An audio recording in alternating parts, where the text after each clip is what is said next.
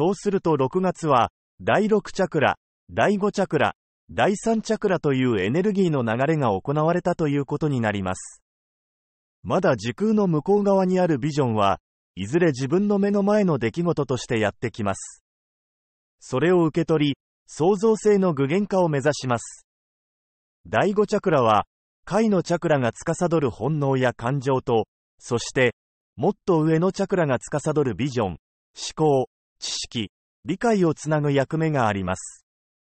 滞りのないエネルギーによるチャクラの活性化は、私たちを本来の目的意識へと導くでしょう。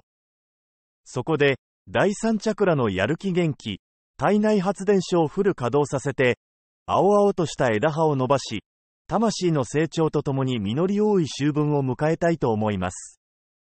このコラムは今後、月ごとの天体の動きに合わせた、チャクラと星占いとしてご案内できればと思います。